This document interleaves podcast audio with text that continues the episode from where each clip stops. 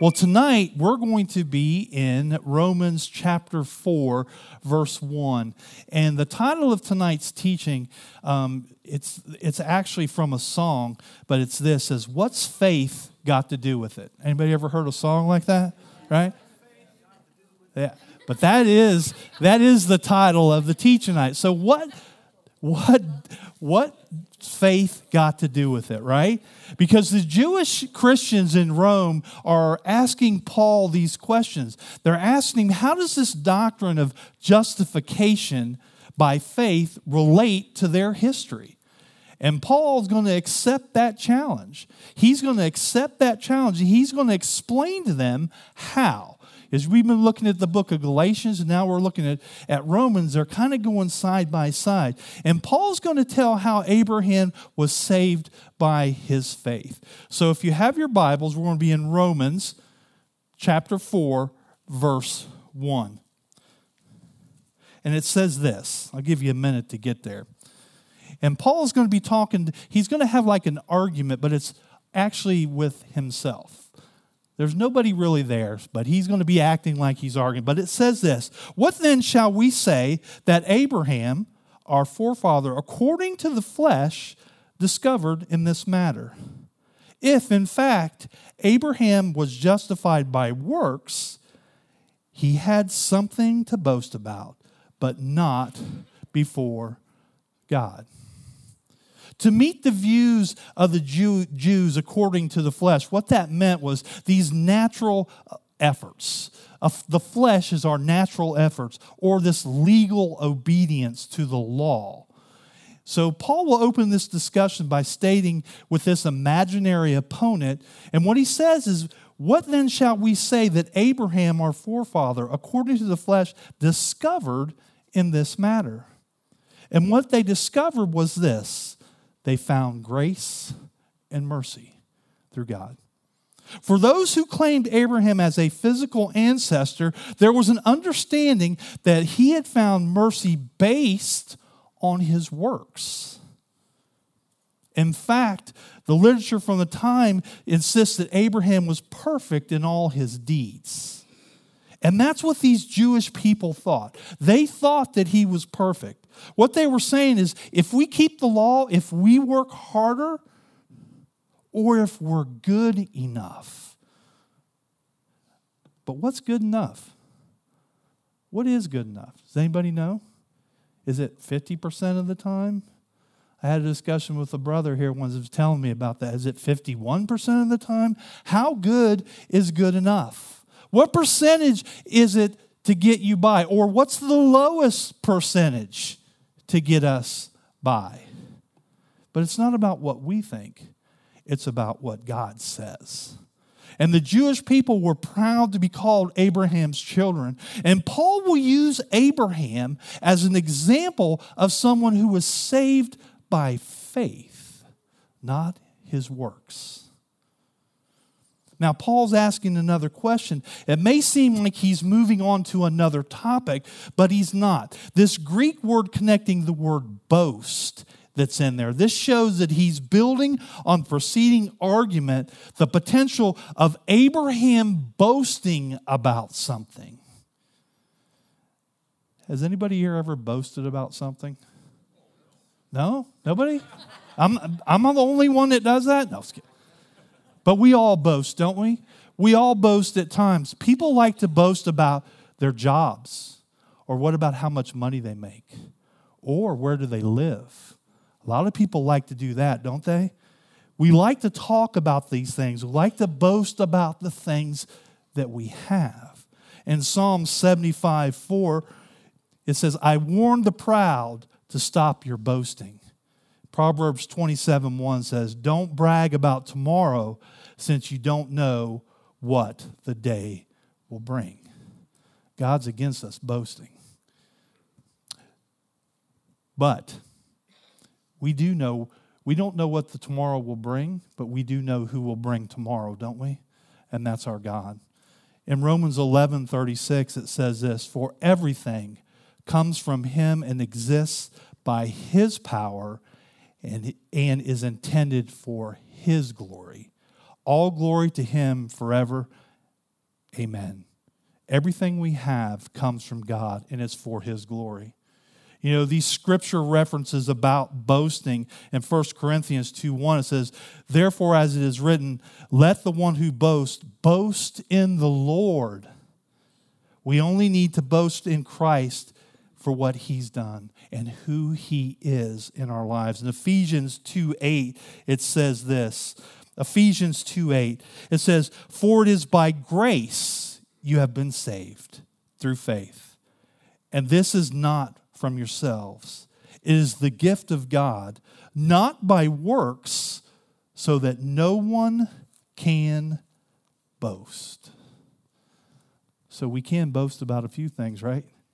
we can boast about what our God has done for us and who our God is. After all, if Abraham had been justified on the basis of the things he'd done, he would have had some grounds for boasting, right? He would have had some. He would have been able to boast about his accomplishments, but he didn't. You know, have you ever seen a football player or an athlete or someone that's uh, like a, a, movie star. They get up there receiving a reward, an accomplishment. And what's the first thing they do? They acknowledge God. They acknowledge God for the giftings that He's given them that allows them to do what they do. It's just like our paychecks, right? We say, oh, that's mine, but didn't God give you the gifting to earn that paycheck? Because everything is His and it's from Him. And Paul is going to build directly on this rhetorical question in Romans 3:27 it says this, "Where then is boasting? It is excluded because of what law? The law that requires works? No, because of the law that requires faith." He had nothing Abraham had nothing to boast about in the presence of God, and neither do we. We have nothing to boast about except Christ Himself. It's not about what we've done or what we can do, it's who Jesus is and what He did for each and every one of us on the cross. Have you ever heard the phrase, jack of all trades and master of none? Where we're trying to work at a little bit of everything. We're trying to do all these different things. Sometimes in the kingdom, we try to do that, right?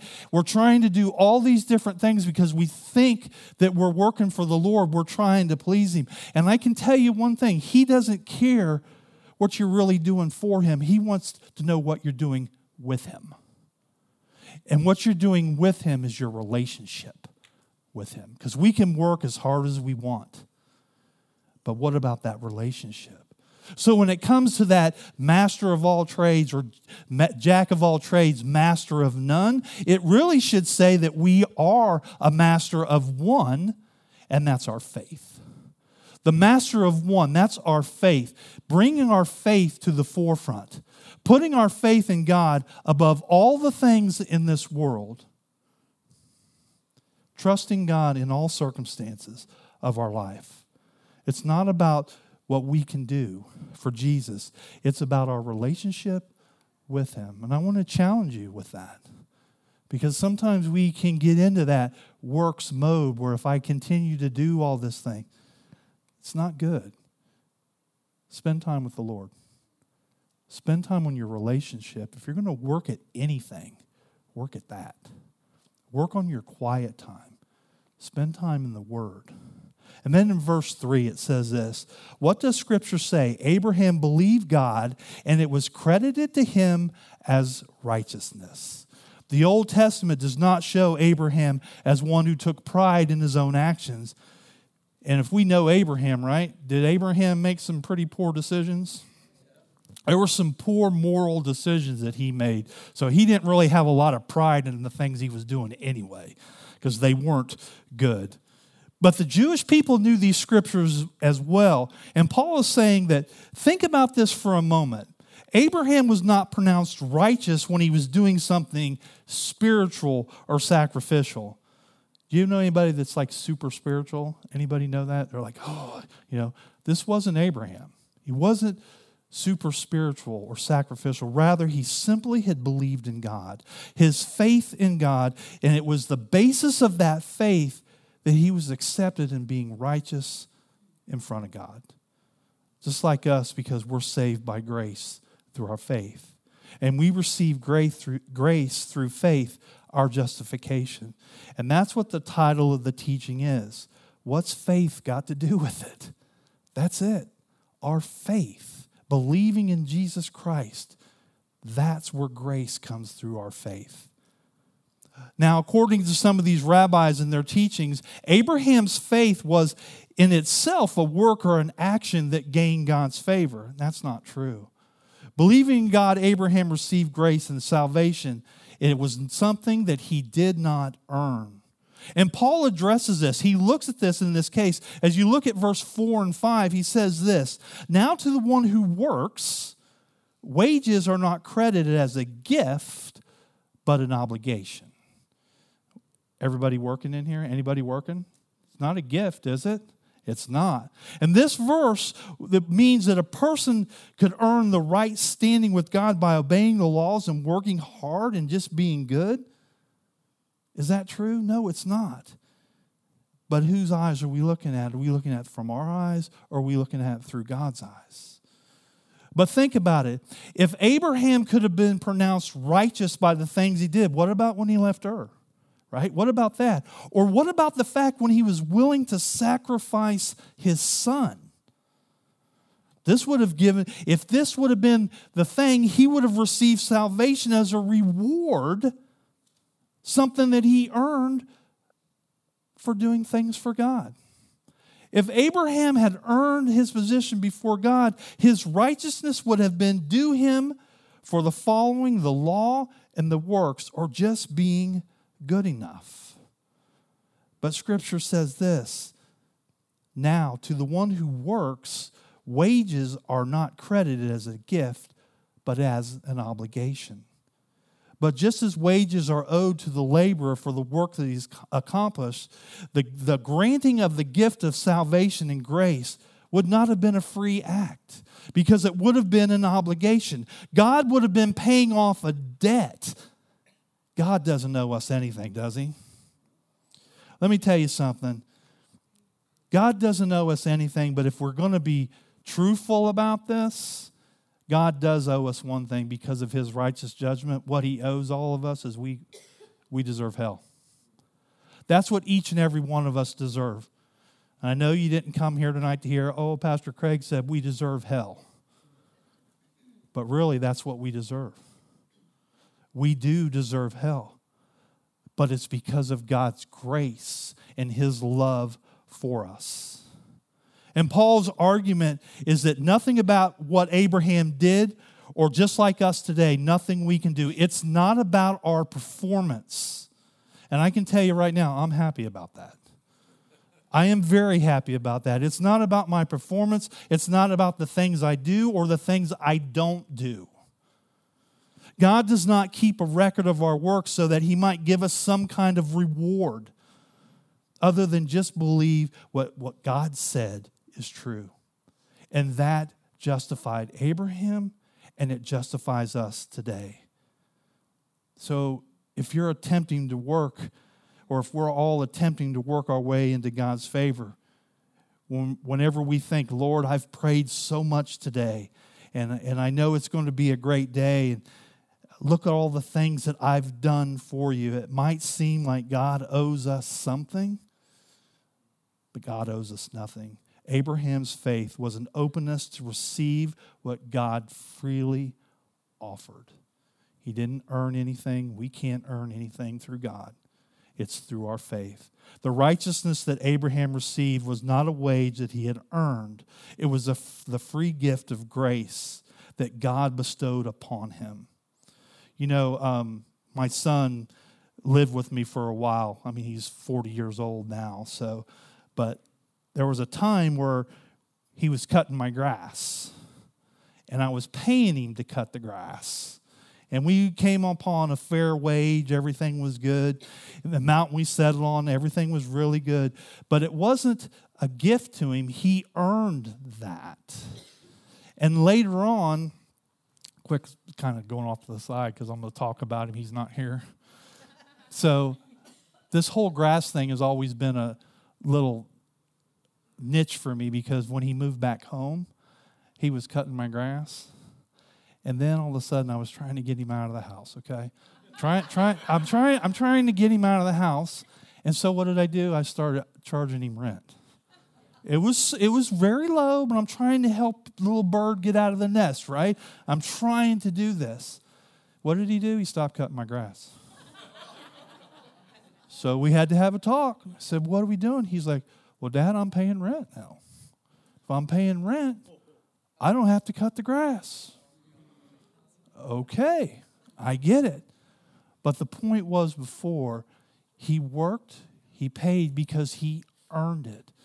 Now that he wasn't doing that anymore because I'm paying rent. And there's a whole other side of that. Maybe Cindy will tell you about the other side later. That's okay. But Paul says that Abraham's righteousness was not something that he earned. He had not merited God's favor by working.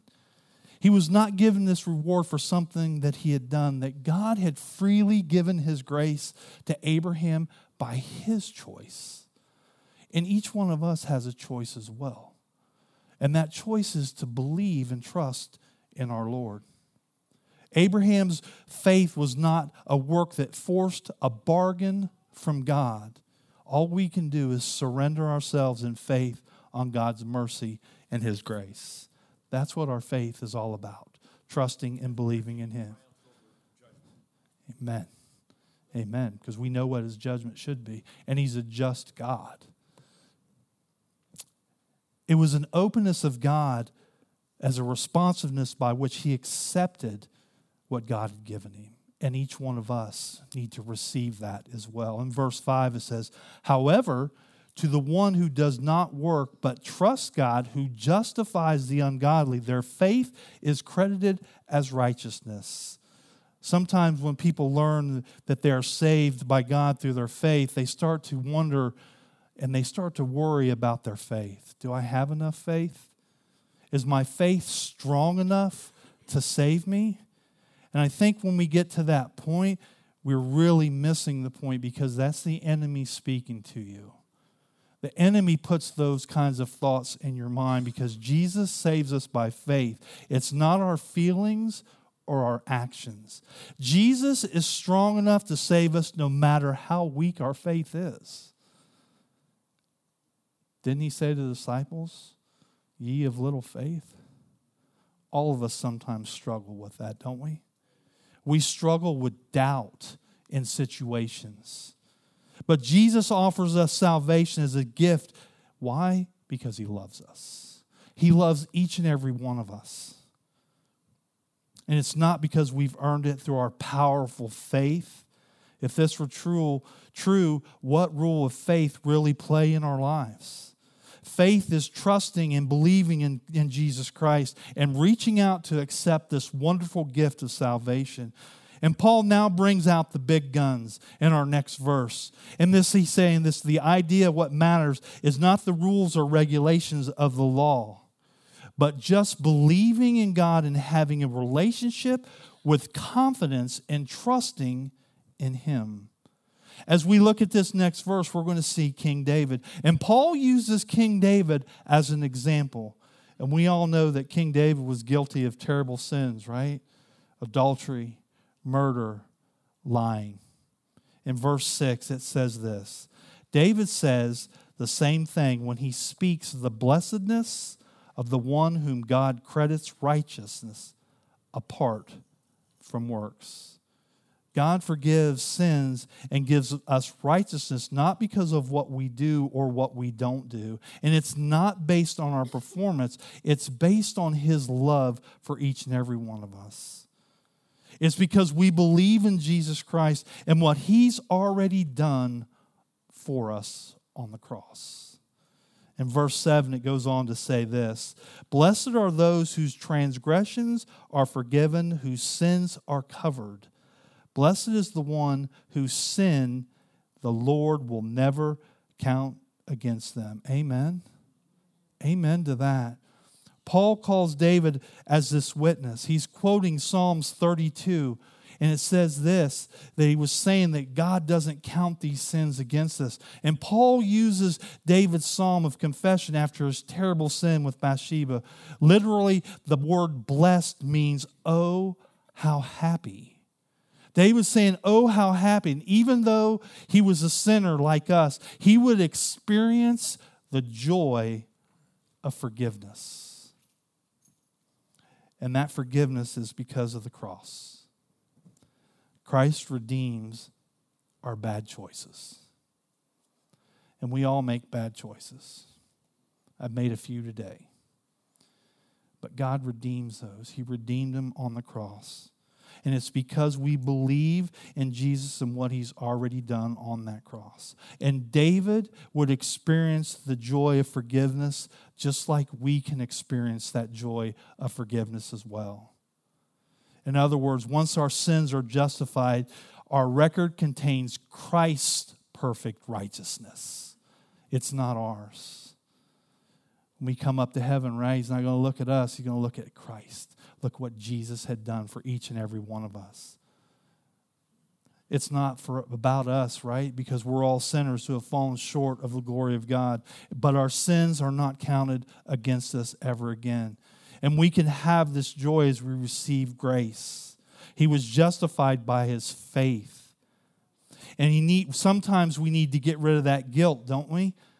Sometimes we have guilt over our sins. We need to cast them upon Jesus, leave them at the foot of the cross. And first thing is we need to recognize our guilt and that we are sinners and ask God for his forgiveness. We all sin, and these sins need to be forgiven so that we can have fellowship with God because our sin separates us from our holy God.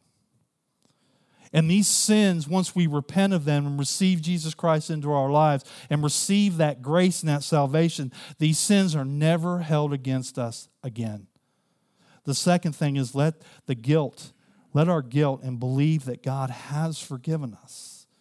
This can be difficult when sin has taken root and it's grown over the years or when it's very serious and it involves other people.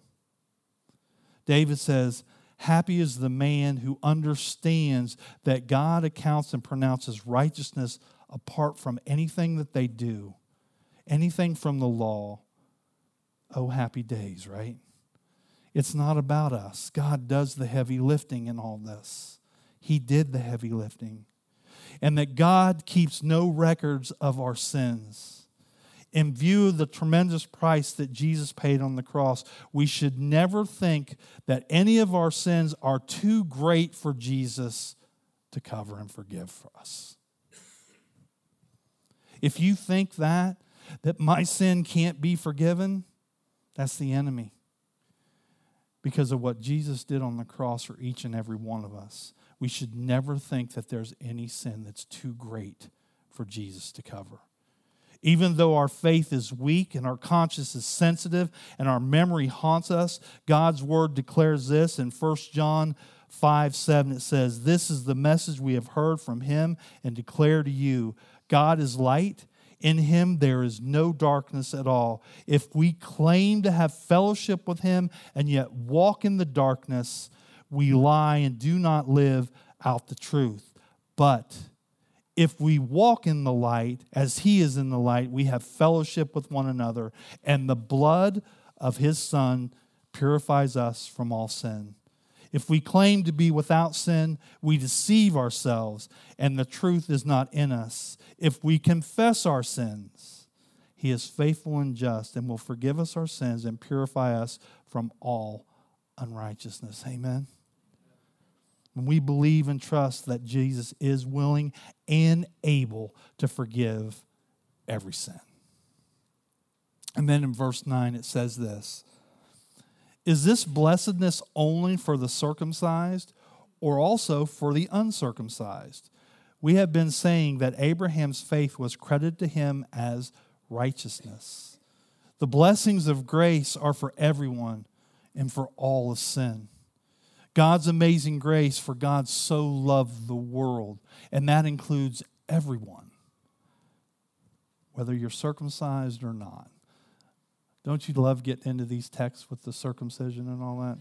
We talked about that, but God's grace is for everybody, right? Everybody. In verse 10, under what circumstances was it credited? Was it after he was circumcised or before? It was not after, but before. Rituals do not earn any rewards for Abraham. They didn't earn any rewards for him. God does not keep a record of our work so he might give us some kind of reward. He had blessed him long before this circumcision ceremony was even introduced.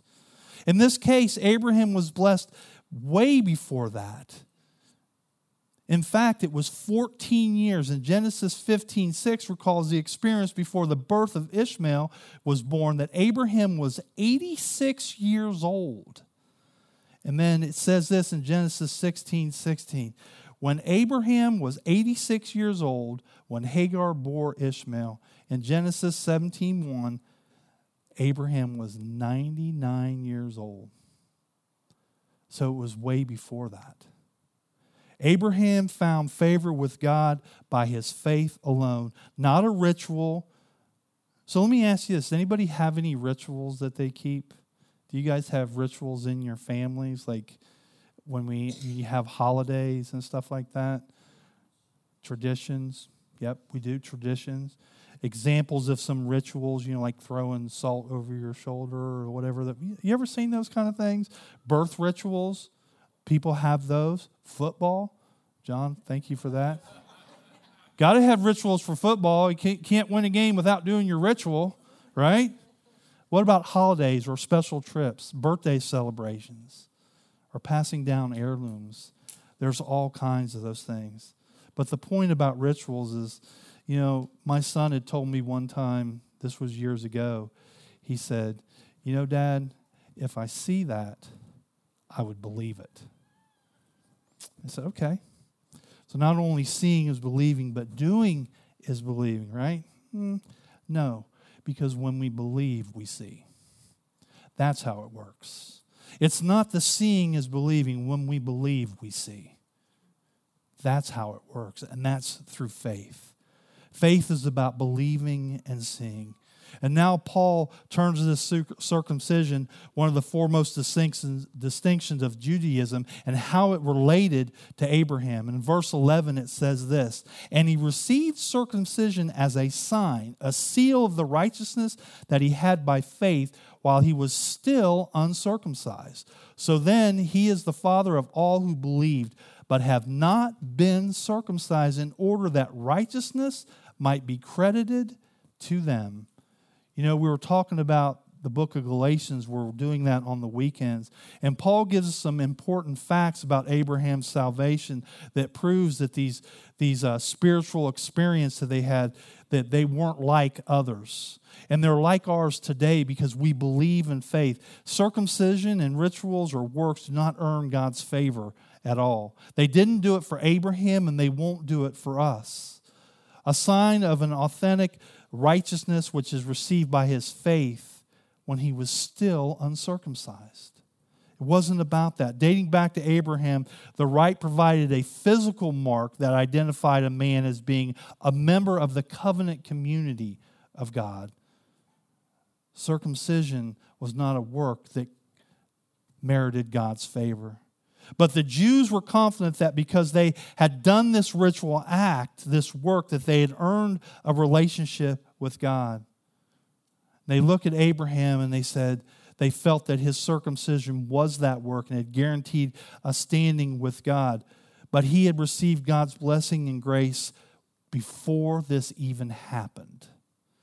Here in verse 11, Abraham was called the father of all them that believed, meaning everyone who trusts in the Lord and believes in him in their faith and not in their work. Ceremonies and rituals serve as a reminder of our faith and what we believe, but faith is the key to one's relationship with God. It's only faith. The application for us is religious rituals and routines do not enable a person to be saved we're saved by faith. God has only one way for salvation, and that's faith in Jesus Christ. It's the only way. In verse 12, it says this And he then, also the father of the circumcised, who not only are circumcised, but who also follow in the footsteps of the faith that our father Abraham had before he was circumcised. He was justified by faith, not by anything he did. In verse 13, it was not through the law that Abraham and his offspring received the promise that he would be heir to the wor- of the world, but through the righteousness that comes by faith. Since all God's dealing with Abraham, Isaac, and Jacob happened before the giving of the law, we can say that they were not, the promise was not based on the law. The law cannot bring us into the blessings of God's promise. This is not because the law is bad, it's because we're unable to keep it. We can't keep the law, right? Instead, they are based on God's declaration of Abraham's righteousness through faith. Faith. By emphasizing the faith, Paul is not saying God's laws are unimportant, but it simply does not save someone by obeying them.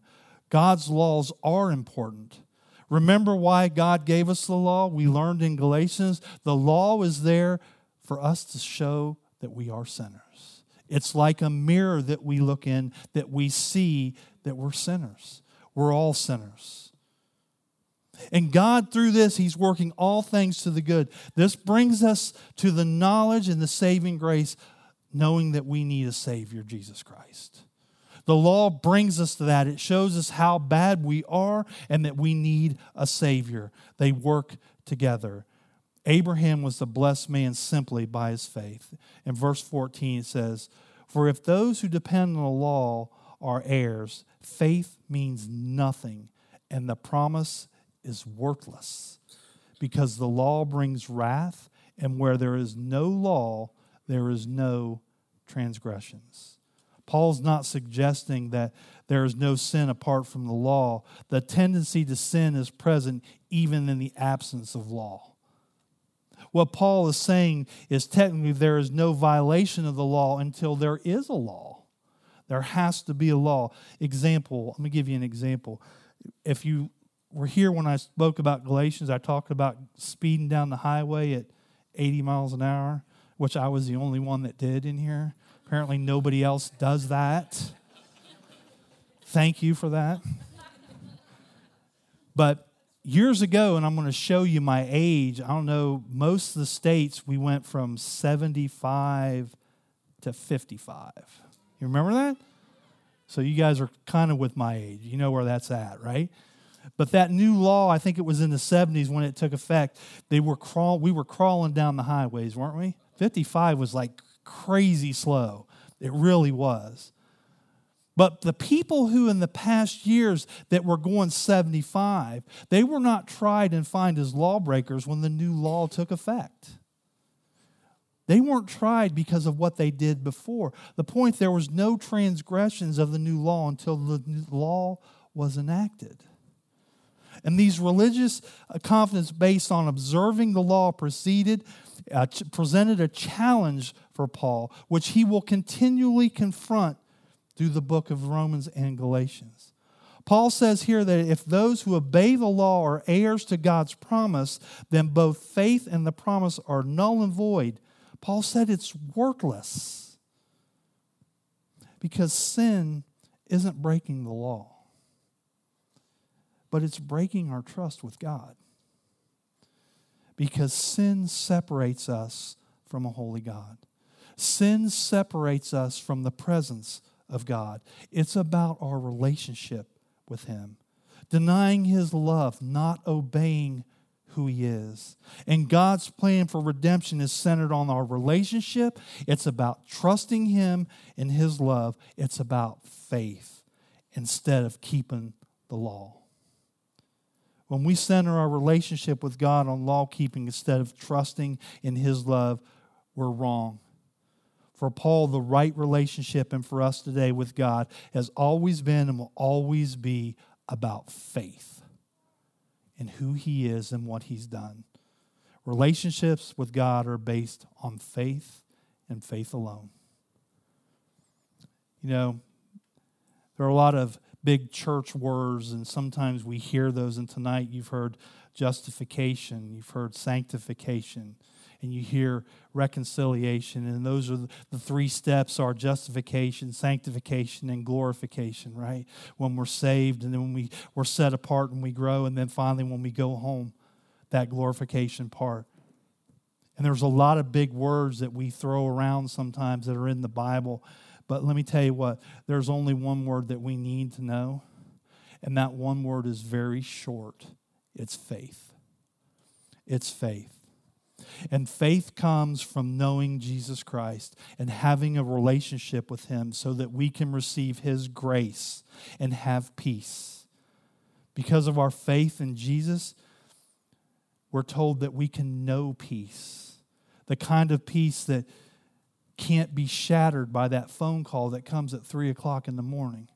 And you know when you get a phone call at three o'clock in the morning, it's never good but you have that peace that comes from your relationship with the Lord? Or what about when you get that call from the doctor's office with the test results and when the doctor is on the phone? Because when the doctor's on the phone, it's never good. But we have that kind of peace because it comes from within, because of our relationship with Jesus through our faith and His grace. God is our perfect Father, and He allows us to go through sufferings to help us grow in our faith. And we all go through this. We all go through sufferings. We all go through trials. But through all that, we grow in our faith and we depend on Jesus for all of this. And when we fall, He's there to pick us up, isn't He? Each and every time. And knowing this gives us new courage it gives us hope and that what the faith that we have in believing in Jesus Christ and trusting in Him and trusting in what He's done for us. It's not about what we can do, it's not about our performance, it's about what Jesus did for each and every one of us on the cross. That one small word, faith. Will you pray with me? Father, we thank you for your word. We thank you for your son. And Father, we're thankful that you do the heavy lifting, that you're the one that's running after us each and every day. And it's not about our performance, what we do or what we don't do, because you love us so much and we're so thankful. So, Father, tonight, may we increase our faith each and every day. May we keep our eyes focused on you and above all the circumstances that happen in our lives. And may we just keep our faith strong knowing that you love us and that our relationship with you will go on for eternity. Not to think about the works or the things that happen in this life because they are not only temporary. What's eternal is our relationship with you, which is our faith in your grace that you give each and every one of us through your Son, Jesus Christ. Father, thank you. We love you and praise you. In Jesus' name we pray. Amen.